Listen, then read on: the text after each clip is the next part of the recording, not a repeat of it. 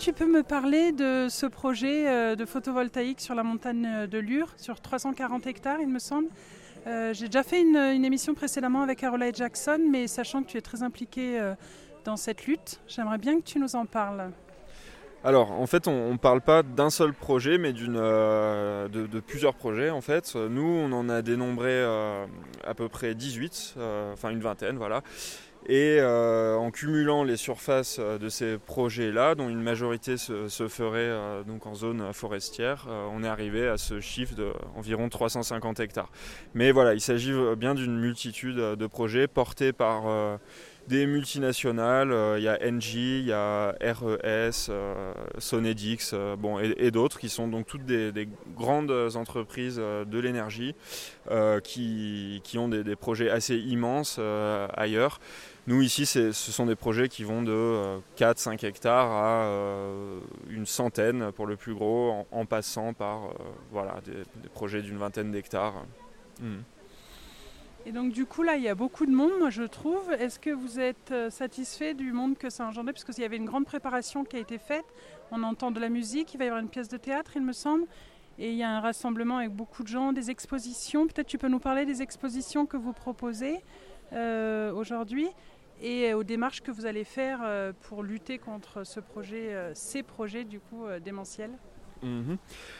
Alors, euh, bah, cette, euh, oui, cette sorte d'exposition, c'est vrai qu'avec le temps, on a accumulé tout un tas d'informations. On a aussi produit quelques petits textes. euh, et en organisant des événements, en rencontrant les gens, en débattant, en, s'informant mutuellement, on a pu rassembler tout un tas d'informations que euh, à chaque événement, on, met à disposition et euh, à propos desquelles on, discute. On a fait quelques événements jusqu'ici et à chaque fois, on commence par un temps d'accueil avec toute cette information. On distribue aussi des, des papiers, des choses à lire. Euh, Il y a un info-kiosque aussi qui, qui nous, euh, qui nous permet de proposer des textes pour, euh, pour réfléchir un peu à cette problématique assez compliquée de l'énergie. Euh, Excuse-moi, c'est quoi un infokiosque du coup? Alors c'est un rassemblement de diverses euh, brochures euh, qu'on a trouvées intéressantes. Euh, Là, c'est notamment sur la question énergétique. Après il y a aussi des documents plus qui concernent la, forêt et les arbres. voilà. Et donc voilà, et bientôt là il va y avoir il y a un peu de musique, il va y avoir un spectacle puisque deux euh, membres du groupe LZR sont, sont comédiennes en fait, et donc elles ont préparé un petit spectacle sur le, voilà, ce thème des, énergies renouvelables et la sorte de projet technocratique euh, qu'il y a derrière. Et ensuite, on, présentera brièvement le collectif. Et euh, il y a deux autres membres du groupe qui parleront, eux, de. euh, donc, c'est un bûcheron et une, euh, ethnobotaniste qui vont nous parler de, ce site, de, de Seigne, cette forêt euh, qui appartient à la commune Et ensuite, on invitera les gens à, à- à réagir, quoi, à parler. Le bûcheron, c'est Pascal, du coup, qui, qui habite à la montagne de Lure, il me semble, non? Et qui. Alors, euh, Pascal Menon, il habite pas directement sur la montagne de Lure, mais euh, dans les hauteurs de Sisteron, mais de l'autre côté. Je ne saurais pas La vallée du Jabron? Pas tout à fait, non. Pas C'est plus à l'est, ouais. Mhm. D'accord. Mhm. D'accord. Et euh, les personnes donc, qui interviennent là, même les musiciens, du coup, ce sont des gens du collectif LZR. Non, les musiciens, ce sont des invités. En fait, eux, ils étaient venus à notre premier événement qu'on avait fait dans la for- une forêt à Cruz qui est impactée par un projet. Et ils s'étaient proposés de, de jouer un, un prochain événement, quoi.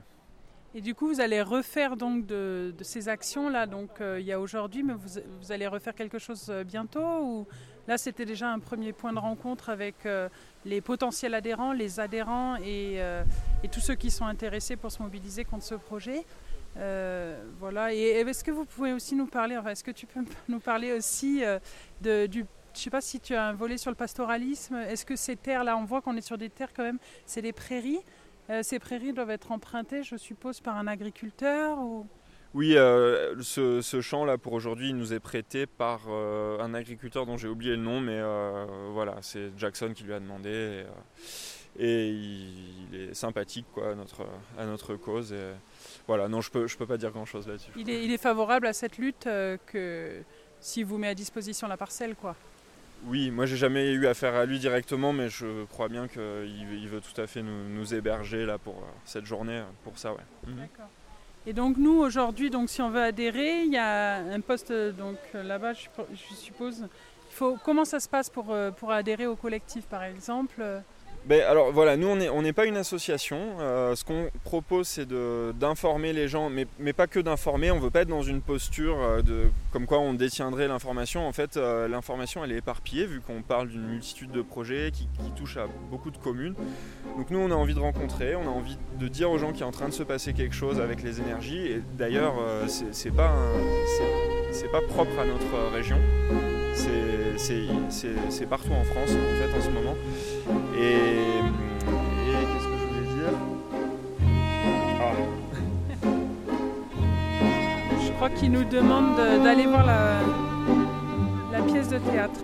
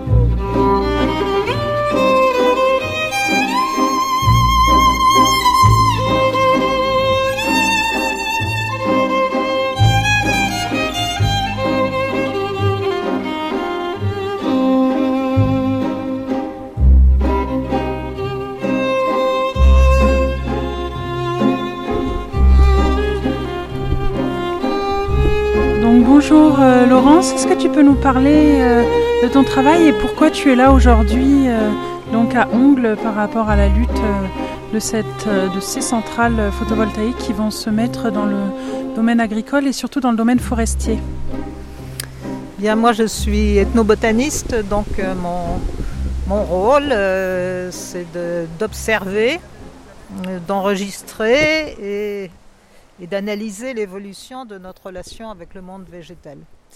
Euh, sur, le, sur le secteur d'Angle, le, projet euh, industriel photovoltaïque euh, se fait sur une zone forestière. Et moi, ce qui me chagrine le plus, je vais dire, c'est qu'en fait, c'est une zone qui n'est pas que de la forêt. On n'est pas là pour sauver un arbre l'un après l'autre c'est en fait une zone euh, sous la forêt qui est une zone humide. Ce type de zone est très rare dans notre région. On est ici dans un secteur, euh, bon, comme tout le monde connaît, euh, très très majoritairement calcaire, mais avec des, passages de, sol basiques. Et donc il y a une faune et une flore qui sont vraiment spécifiques. Et la mise en place de ces parcs bah, va forcément impacter euh, non seulement euh, les arbres, mais tout cet écosystème. Et c'est là-dessus que je pense qu'il faut, euh, il faut alerter nos concitoyens, parce que ça a mis des, siècles à se construire. Et, et une fois la mode des panneaux photovoltaïques passée, leur obsolescence arrivée, la nature se reconstituera, mais on ne retrouvera pas avant des siècles une une circulation d'eau comme elle se fait ici et euh, une diversité, une biodiversité. Du coup, est-ce que tu peux nous dire sur combien de surface euh, est cette zone humide? Parce que là, il y a plusieurs projets du coup de photovoltaïque. Est-ce que tu as la, sur, la surface euh, de, la zone humide? Alors le projet sur cet endroit qui s'appelle Seigne, donc à Ongle, c'est un projet qui a une emprise de 12 hectares 7, dont dont 11 hectares de panneaux. Et en fait, la zone impactée, elle va être de 16 hectares, parce qu'il y a forcément les voies d'accès. Et ce qu'il faut savoir, c'est qu'il y a deux, deux secteurs, et chaque secteur va être entouré d'un cordon débroussaillé de 50 mètres. Ça, c'est le débroussaillage l'incendie. il faut bien être conscient que la construction d'un d'un ensemble de panneaux photovoltaïques, parce que moi je me refuse totalement à utiliser le mot champ ou le mot ferme pour euh, ce genre de construction, euh, demande un permis de construire. Donc ça veut dire qu'ensuite il faut débroussailler autour de la zone construite. Et ces, allées et venues, ces apports de matériaux euh, dans une, échelle importante, forcément il faut des pistes et tout ça, ça va impacter le milieu et la circulation des eaux. Du coup, ça sera beaucoup plus long que 12. Du coup, tu donnais. Euh, ah bon, on, dit, on, considère que la zone qui va être impactée par ce projet est de 16 hectares. Oui, mais ça, c'est une zone humide ou pas cette, euh, bah, Il y a une partie qui est une zone humide. Voilà, qu'une partie, d'accord. Alors, il y a une partie qui est une zone humide. Il y a une partie qui a déjà été drainée pour faire un boisement de, de pin noir. Euh, il y, a, il y, a, quelques années et, et ça, ça fait partie de la zone qui sautera. Et comment ça se fait qu'ils aient les autorisations en zone humide? Parce que quand même, il y a des, autorisations qui doivent être faites préfectorales. Là, aujourd'hui, ils n'ont pas eu les permis encore pour cette zone-là. Alors, la question, c'est qu'en fait, euh, il y a une étude qui a été faite. Euh, on peut comprendre que les gens qui viennent sur un secteur faire une étude faunistique et floristique, ils viennent deux ou trois fois des saisons différentes, mais ils ne voient pas tout, ça c'est évident. Et euh, sur, la, sur le secteur ici du, du pays de Fort-Calquier, nous sommes quelques naturalistes, on est passé de façon très très systématique et on a trouvé 25 euh, espèces très spécifiques à la zone humide qui n'ont pas été du tout enregistrées ni comptabilisées. Bon, ça peut se comprendre, mais le résultat, c'est qu'en fait, euh, on est, on est allé beaucoup trop vite. quoi. Et du coup, tu peux peut-être nous expliquer quelles espèces, les 25 espèces que tu as recensées, peut-être quelques-unes, tu vas pas nous les vous sortir des noms latins. Bon, il y a des orchidées, on veut dire, il y a, des orchidées, il y a des, euh, il y a des araignées, euh, il y a des, euh, des, papillons, enfin voilà, il y a, hein, que ce soit au niveau forestique, ou, faunistique ou floristique, suivant les saisons, il y a un nombre d'espèces, il y a une diversité, c'est ça qu'il faut comprendre dans ces écosystèmes, il y a une diversité importante.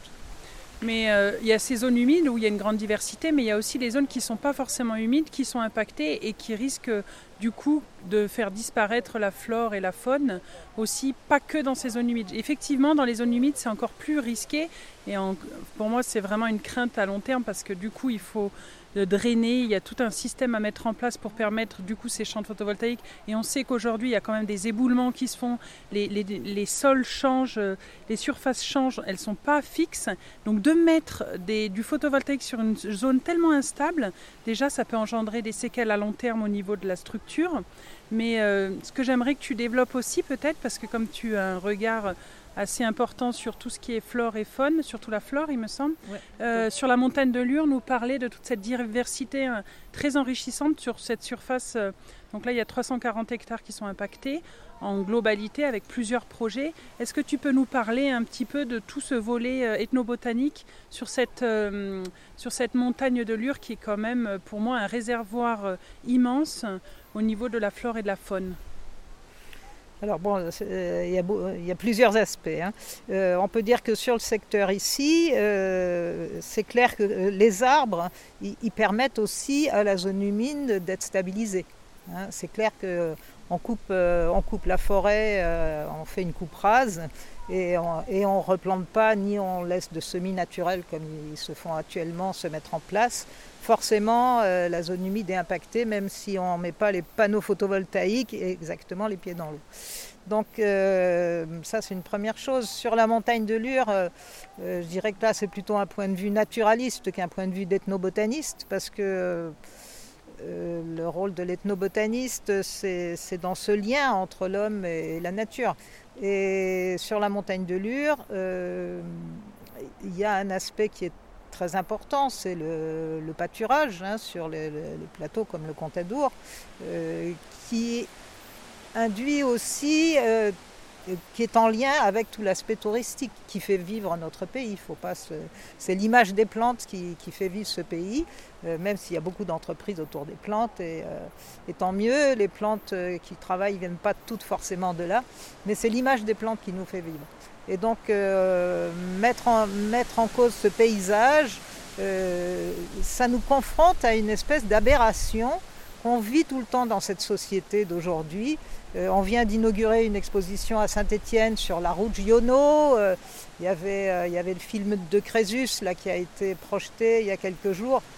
C'était magnifique de voir ça parce que ça a été vraiment filmé sur le Contadour en 1960 et c'était complètement blanc.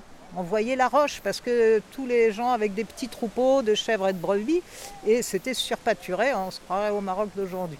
Et depuis, la montagne s'est boisée. Naturellement, elle s'est boisée, euh, on pourrait dire même envahie par les pins sylvestres. Donc notre rôle, on n'est plus dans des, dans des régions du monde où la nature, euh, avec un grand N, existe par elle-même. Euh, le, milieu naturel dans lequel nous vivons, c'est un milieu qui est complètement manipulé, on pourrait dire, dessiné, conduit par l'homme. Quoi, hein. Et donc, euh, si on veut garder des milieux ouverts pour le pâturage, eh bien forcément, il faut enlever, il faut enlever des, des, arbres. Mais surtout, si on veut continuer à vivre de la montagne de Lure, bah, il faut qu'elle garde cette espèce d'entité. Or, là, c'est un mitage euh, invraisemblable. Et je crois que euh, c'est très difficile de, se rendre compte de ce que ça peut devenir, parce que nous, on est habitués à se balader dans ces forêts. Je dis, bon, bah, dans un coin, ils vont mettre quelques panneaux, et puis, euh, bon, voilà, bah, on n'ira plus là, on ira ailleurs. Mais non, mais c'est un mitage partout. Et je voudrais juste donner un chiffre qui, moi, m'a beaucoup euh, frappé. Euh, dans la région Provence-Alpes-Côte d'Azur, il y a 800 communes. Les projets de panneaux photovoltaïques représentent une surface de 24 000 hectares. Donc si on rapporte ça à une commune, ça fait grosso modo 25 hectares par commune. Ça veut dire 25 terrains de foot. Il faut, prendre conscience, il faut se faire des images comme ça un peu bizarres pour prendre conscience qu'on va être absolument cerné. Et ce projet LZR, euh, en fait, on était juste quelques-uns à, se dire, mais alors, euh, tiens, on entend parler d'un projet euh, à Malfougas, à Aubignos, ici. Et je suis allée fouiner un peu dans le site de la, la DREAL, Direction régionale de l'environnement, et j'ai trouvé une carte où il y a un plan d'aménagement des énergies renouvelables pour la région PACA. Et on voit que sur la zone d'Avignon, c'est très très dense. Et là, c'est sur euh, bah, des, euh, j'en sais rien exactement, mais euh, on peut supposer des centres commerciaux, des, zones complètement anthropisées. Et tant mieux, elles sont, je dirais qu'au niveau du paysage, c'est déjà foutu. Donc tant mieux si, on peut les utiliser pour ça. Mais il nous faut préserver, il nous faut préserver la montagne comme une entité et pas vouloir juste défendre ou un arbre ou un petit lieu et ensuite euh, se mettre autour d'une table et euh, essayer de voir s'il y a des endroits où c'est moins dommageable. Parce que je ne suis pas euh, quelqu'un de... qui est contre a priori tout. Je dis qu'il faut choisir, il faut réfléchir et il ne faut pas avancer sans se concerter les uns les autres entre communes et voir ce qui est le moins dommageable dans un endroit. Mais ce que tu dis, moi, ça me fait vraiment écho étant paysanne en agriculture biologique et le pastoralisme. Le rôle du pastoralisme dans nos forêts, sur nos terres, et aussi pour éviter, entre autres, les incendies. Donc, c'est un rôle vraiment quand même primordial. Des fois, on veut un peu mettre tout sous coque, hein, c'est vrai. On entend des fois des, discours euh, environnementalistes où il faut plus toucher à rien. Euh, mais c'est vrai que le rôle du pastoralisme, quand il n'y a pas surpâturage, c'est vrai ce que tu disais, c'est que dans les zones de surpâturage, ça peut engendrer des déserts, comme dans le Maroc. Mais ce qui est très important, c'est en fait ce lien avec l'animal, la nature. On est relié en fait, on en a besoin pour vivre. Ils n'ont ont pas besoin de nous, ça, il faut pas se mentir, ils n'ont pas besoin de nous, la nature. Mais si on veut pas qu'il y ait des incendies et des choses comme ça qui sont souvent aussi liées à l'homme, euh, c'est important qu'on y ait quoi qu'on y soit, qu'on travaille ces surfaces au niveau du pastoralisme et aussi au niveau des cultures et quand c'est possible. Après, tout le volet que tu as abordé, euh, où est-ce qu'on fait ce photovoltaïque? Parce que moi, c'est pareil que toi, je pense qu'on n'est pas contre le photovoltaïque, on est vraiment contre de le mettre dans des milieux agricoles ou des milieux forestiers, parce qu'il y a plein de zones qui sont complètement délaissées au niveau urbanisable, et c'est peut-être là où il y a un sens de le mettre. Mais seulement les investisseurs, ils se rendent compte que ça coûte beaucoup plus cher d'investir dans les zones urbanisables que dans des zones de forêt ou des zones agricoles qui sont beaucoup moins chères à l'achat. Donc, et c'est beaucoup plus simple de mettre en place ce photovoltaïque sur ces zones-là. Donc, du coup, ils sollicitent les communes qui souvent mordent à l'hameçon pour des questions financières mais c'est un désastre parce que après c'est irrémédiable. Quand, à partir du moment où ces zones ont été urbanisées, bien qu'ils nous disent que le photovoltaïque urbanise pas, parce que le pastoralisme est encore possible dessous, Là, on a bien vu que dans des parcs photovoltaïques, ce n'est pas vraiment le cas. Il y a quand même une imperméabilisation des sols et c'est plus du tout la même végétation, comme tu l'expliquais. Il y a une forme de déforestation. On ne peut pas mettre dans des zones d'arbres euh, ces, ces, parcs de photovoltaïque. Mais ce que tu dis est très juste. C'est en fait ce lien de l'homme avec la nature. Il faut que ça soit une forme d'harmonie. Pour moi, c'est une forme d'harmonie et, d'écoute quoi, avec, euh, avec ce qui s'y passe. quoi. Après, euh, c'est vrai qu'on n'est pas forcément écouté, il faut toujours qu'on se bagarre, parce qu'aujourd'hui, c'est vrai qu'il y a de plus en plus de communes qui sont sollicitées pour ces parcs photovoltaïques, et il y en a de plus en plus, comme tu l'as cité là au niveau des surfaces, c'est énorme, quoi. 20 hectares, ça représente des villages. Hein. Aujourd'hui, euh, la surface de Rayanne, c'est à peu près ça. Donc, si on, développe ça dans des zones euh, agricoles, ça veut dire que c'est quand même des zones qu'on a urbanisées. Pour moi, il faut être bien clair bien sûr. Moi, ce qu'il y a, c'est que euh, moi, ce qui, me, ce qui m'est douloureux, je dirais, c'est ces antagonismes. En même temps, il y a un discours euh, euh, où on veut, soi-disant, préserver l'environnement. Et finalement, qu'est-ce qui s'est passé là, au niveau de la région PACA? Le 04, c'est un département où il y a du soleil, où il y a beaucoup d'espace, c'est un très grand département où il y a peu d'habitants. Bon, il y a bien quelques Indiens casse-pieds euh, qui ne euh, sont pas contents, mais euh, bon, voilà, on espère qu'on va arriver à les mettre sous le boisseau. mais en fait, c'est pour les temps à venir ce qu'on fait là. Hein. Et la pérennité, de, la pérennité du photovoltaïque, moi, j'en suis pas persuadée parce que je crois qu'on ne sait pas vraiment recycler tous ces matériaux qu'on a été extraire à l'autre bout du monde. Donc euh, je ne sais pas si c'est vraiment une bonne solution, mais en tout cas, c'est sûrement pas une solution euh, euh, qui, doit mettre en cause une entité comme celle de la montagne de Lure. voilà, on est dans une société qui, qui saucissonne tout et qui, qui nous empêche de, de, garder cet élan qu'on a envers la nature, les paysages, la montagne. C'est notre c'est notre biotope en tant que, en tant que basalpin ici. Donc bon, moi j'ai pas trop l'accent d'ici, mais ça fait quand même bien longtemps que j'y suis. Et je crois que c'est euh, garder voilà, un écosystème, c'est garder une entité. Euh, il faut arrêter de nous dire qu'on se bat pour euh, sauver trois arbres, c'est pas ça la, problématique. Mais c'est une problématique, ces questions d'énergie qui est complexe. On peut pas être ou tout, c'est pas tout facile, c'est pas ou, tout bon. il faut, il faut qu'on trouve des solutions. Donc je ne sais pas. Nous, on n'a pas, pas de solution. On a juste euh, à dire nous sommes responsables de ce qui, de, l'environnement que nous avons et de celui que nous, laissons à nos enfants. Hein. Euh, il faut se positionner, il faut faire des choix et il faut essayer de dialoguer avec les, communes environnantes pour voir là où ça serait le moins dommageable. Merci beaucoup, Laurence.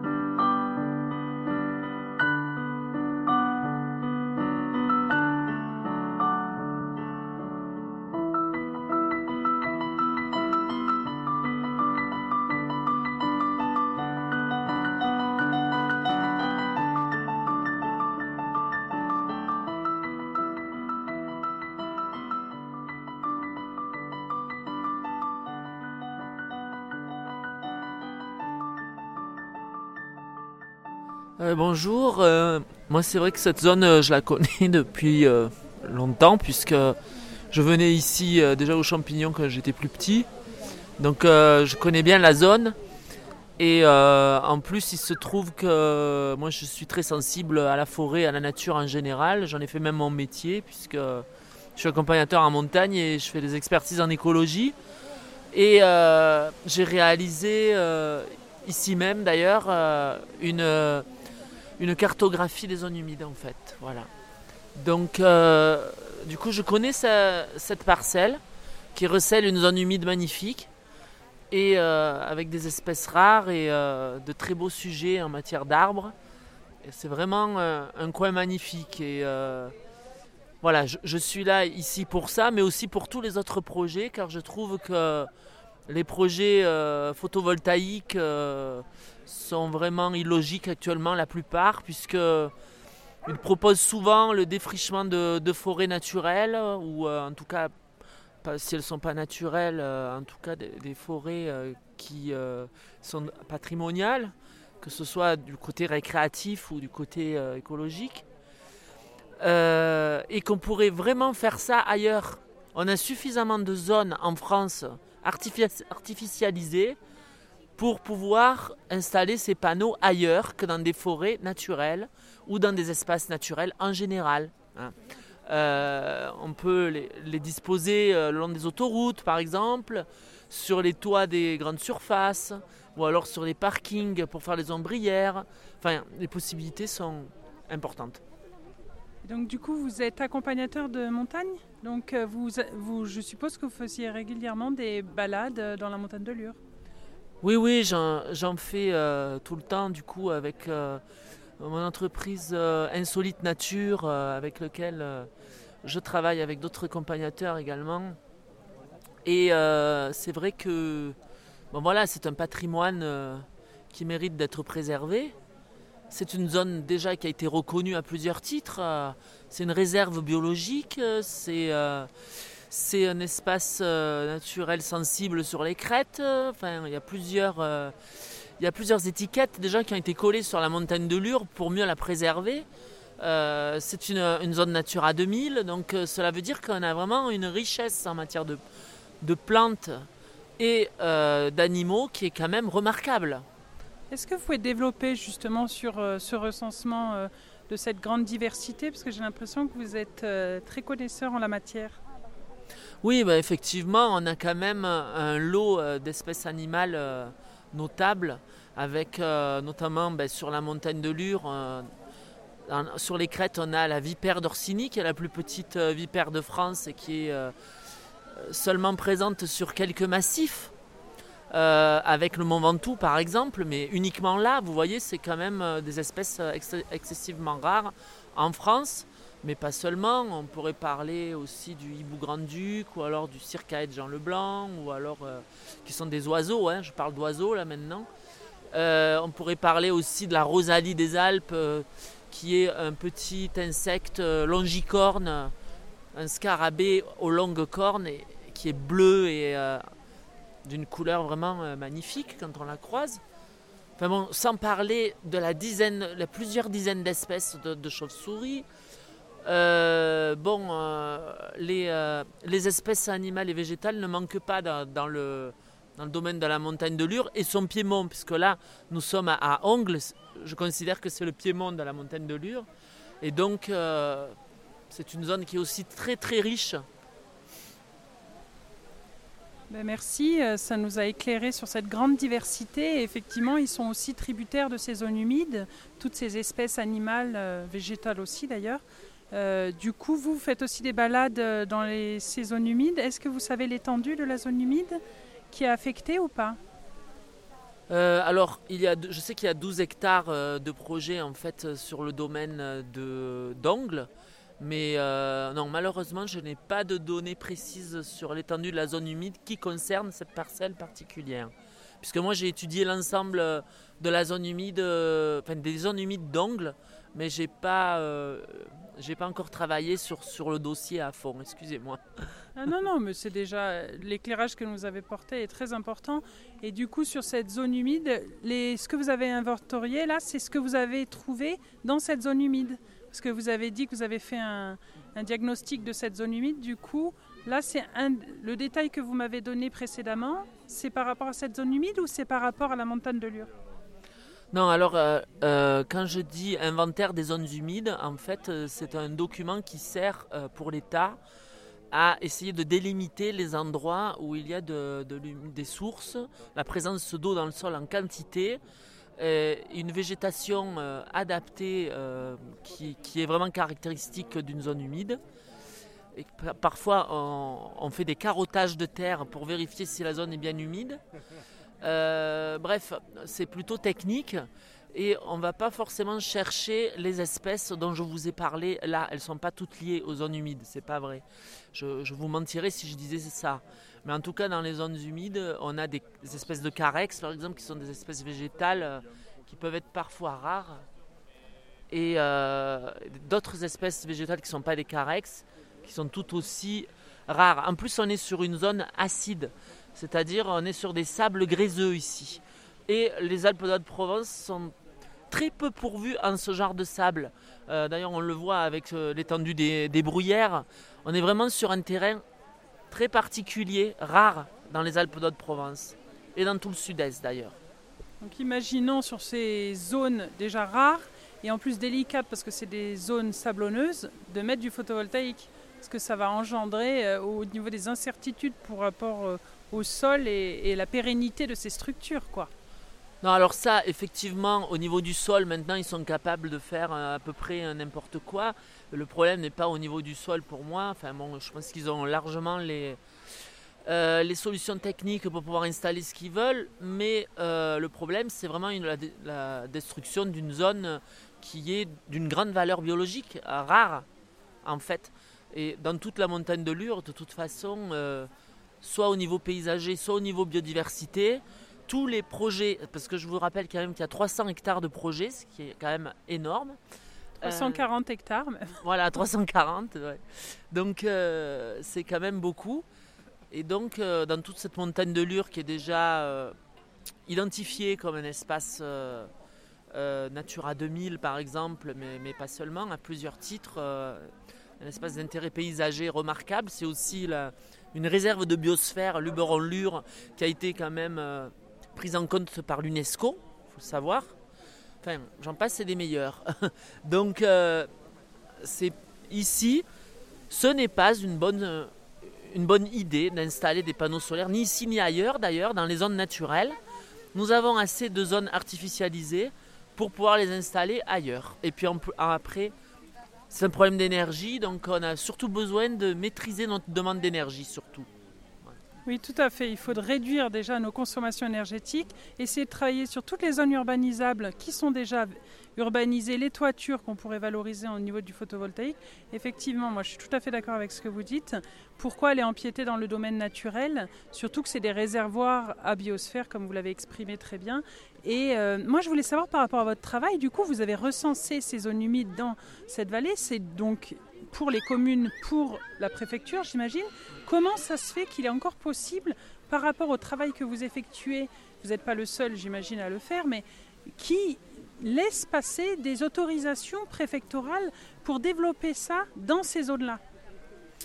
Ben, En France, effectivement, on est plusieurs à travailler sur les zones humides.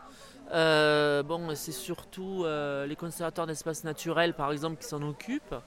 Mais bref, euh, le problème, c'est qu'on délimite des zones humides. Il y a une carte qui est normalement opposable à tous travaux.